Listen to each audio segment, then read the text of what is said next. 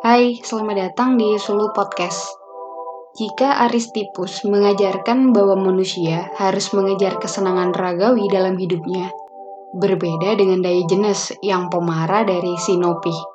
Ia mengajarkan bahwa kebahagiaan pribadi dicapai dengan memenuhi kebutuhan yang alami, karena baginya yang alami dianggap tidak memalukan dan tidak senonoh. Sehingga Diogenes menjalani hidupnya dengan kesederhanaan yang ekstrim membiasakan untuk menginginkan sesuatu tanpa rasa malu, mengikuti kemauannya sendiri dan menentang konvensi atau nilai-nilai sosial dalam masyarakat yang dianggapnya telah rusak. Dalam episode kali ini, kita akan membahas pemikiran Diogenes, si anjing dari Sinopi.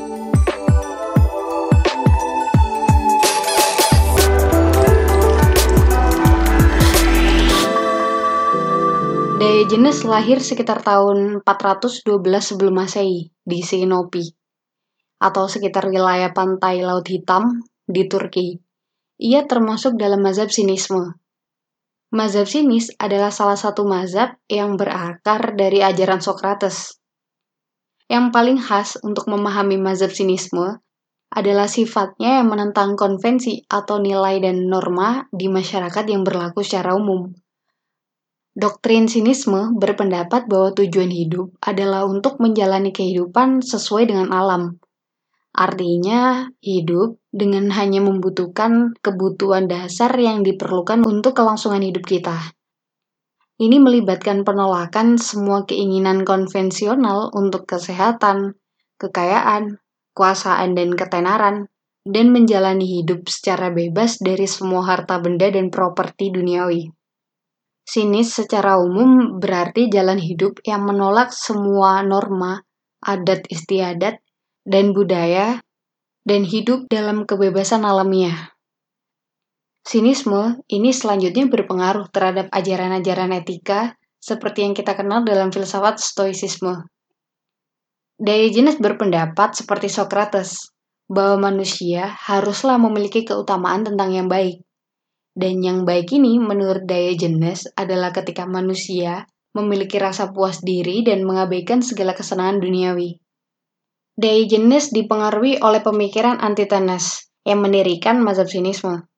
Namun, Diogenes memandang bahwa tindakan Antitenes tidak sesuai dengan yang diajarkannya. Sehingga Diogenes menyebut Antitenes sebagai trompet yang berbunyi bagi dirinya sendiri. Kemudian Diogenes lebih memilih hidup sederhana sesuai dengan apa yang diajarkannya. Ia menjadi terkenal karena perilaku-perilakunya ketimbang pemikiran filsafatnya. Ia mengembangkan cara pengajaran baru yang disebut epigram moral, yaitu pengajaran melalui kisah-kisah dengan latar kehidupan nyata.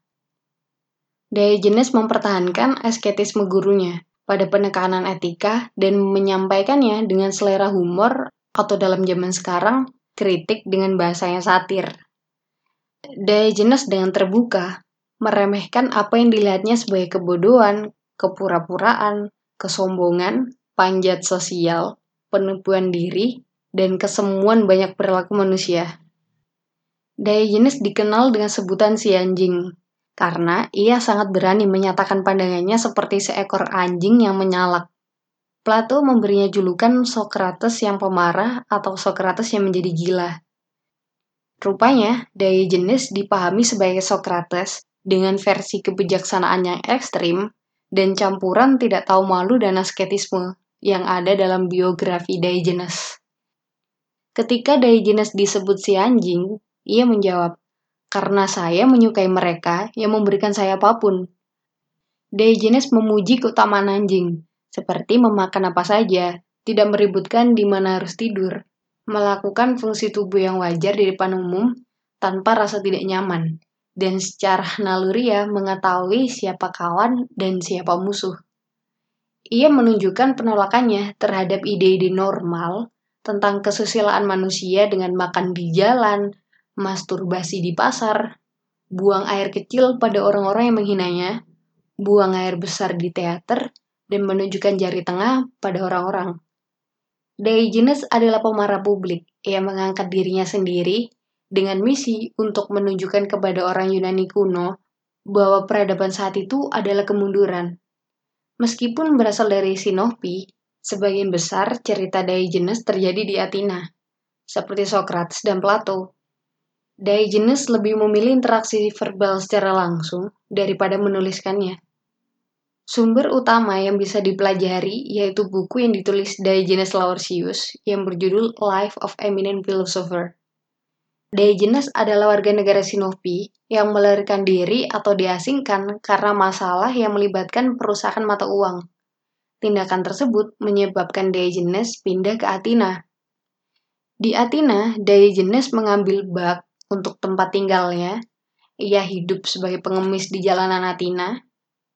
Rupanya, Diogenes menemukan bahwa ia tidak membutuhkan tempat penampungan konvensional atau barang mewah lainnya karena telah mengamati tikus. Pelajaran yang diajarkan tikus adalah tikus mampu beradaptasi dengan keadaan apa pun. Kemampuan beradaptasi inilah yang menjadi asal mula askesis legendaris dari Diogenes. Diogenes mengajarkan bahwa manusia harus memiliki pengendalian diri terhadap kesenangan duniawi agar dapat mencapai kebahagiaan dan ketenangan batin manusia harus menjauh dari kesenangan, nafsu, dan kemewahan, karena hal-hal tersebut dapat membuat manusia menjadi rusak. Baginya, rasa lapar atau rasa sakit berguna untuk melatih moral manusia. Diogenes mengajarkan bahwa kehidupan yang sesuai dengan alam lebih baik daripada kehidupan yang sesuai dengan konvensi nilai-nilai sosial masyarakat. Caranya yaitu dengan hidup lebih sederhana. Diogenes makan, tidur, atau bercakap-cakap di mana saja yang cocok untuknya, dan membawa makanannya ke mana-mana. Ketika Diogenes melihat seorang anak minum dari tangannya, ia membuang satu-satunya cangkir yang dimilikinya. Diogenes mengatakan bahwa seorang anak tersebut telah mengalahkannya dalam hal berhemat. Baginya, latihan hidup dengan cukup adalah fitrah hidup bahagia untuk manusia. Diogenes mendedikasikan hidupnya untuk swasembada atau autarkia, penghematan atau askesis, dan tidak tahu malu atau anadeia. Dalam konteks sinisme secara umum, rasa tidak tahu malu Diogenes terlihat dengan keyakinannya atas tindakan yang tidak memalukan secara pribadi adalah tindakan yang sama tidak memalukannya jika dilakukan di depan umum. Misalnya, bertentangan dengan kebiasaan orang Atina untuk makan di pasar. Namun di sana Diogenes akan makan karena seperti yang dijelaskannya, di pasar itulah ia merasa lapar. Aktivitas yang paling memalukan dari jenis aktivitas yang lainnya melibatkan perilaku tidak senonohnya di pasar. Diogenes berharap menghilangkan rasa lapar semudah itu dengan menggosok perut yang kosong. Diogenes dicap gila karena ia bertindak melawan konvensi nilai-nilai dalam masyarakat. Tetapi bagi Diogenes, konvensi nilai tersebut tidak memiliki alasan.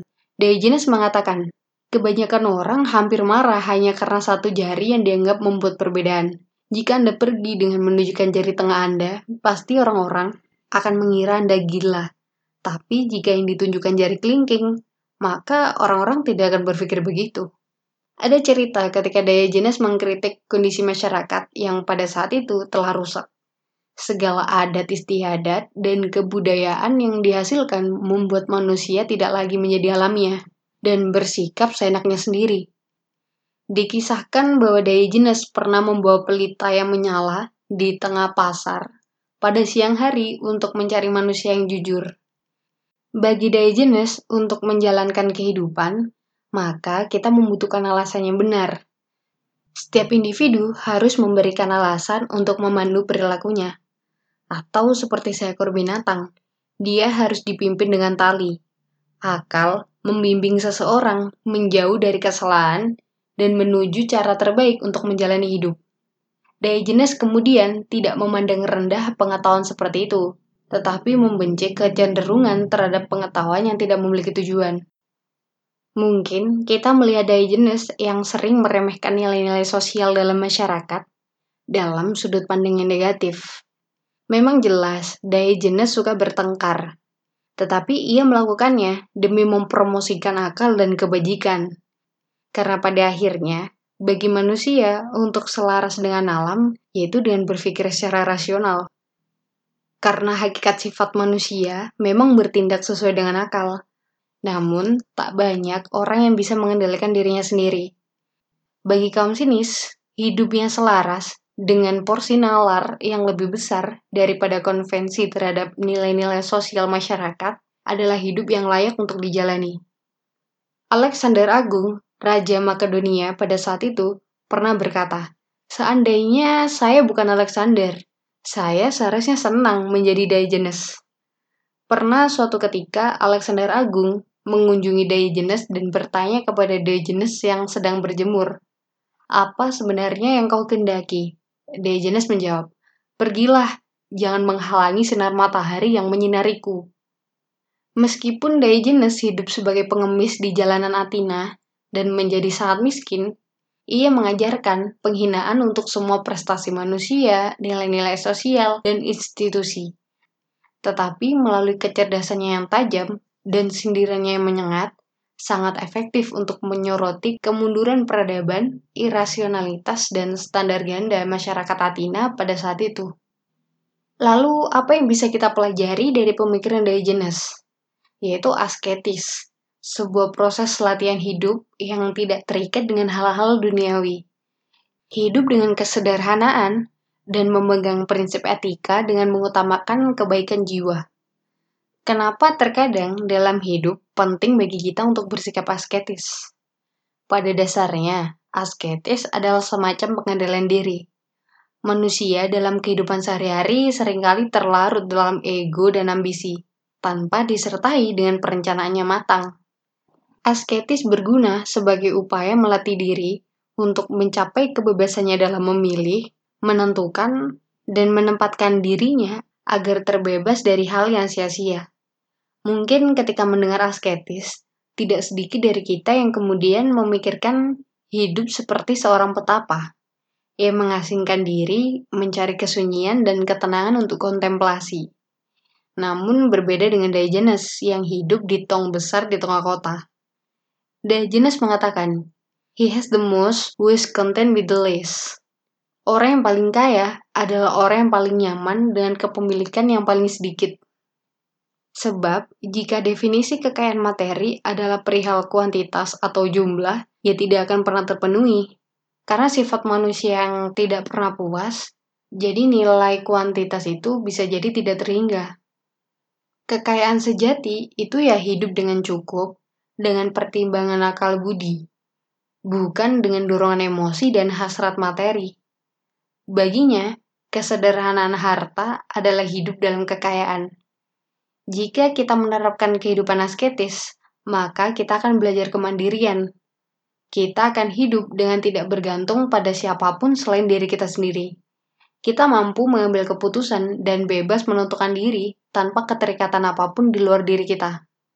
Ini yang sering kali membuat manusia kehilangan pengendalian diri, sebab banyak hal-hal di luar dirinya yang mengikatnya, sehingga segala keputusan menjadi tidak berasal dari dirinya sendiri, tetapi keputusan itu untuk memenuhi atau bahkan kepuasan apa pun yang mengikatnya di luar dirinya, sehingga hal itu tidak bisa membuat kita bebas dalam bertindak.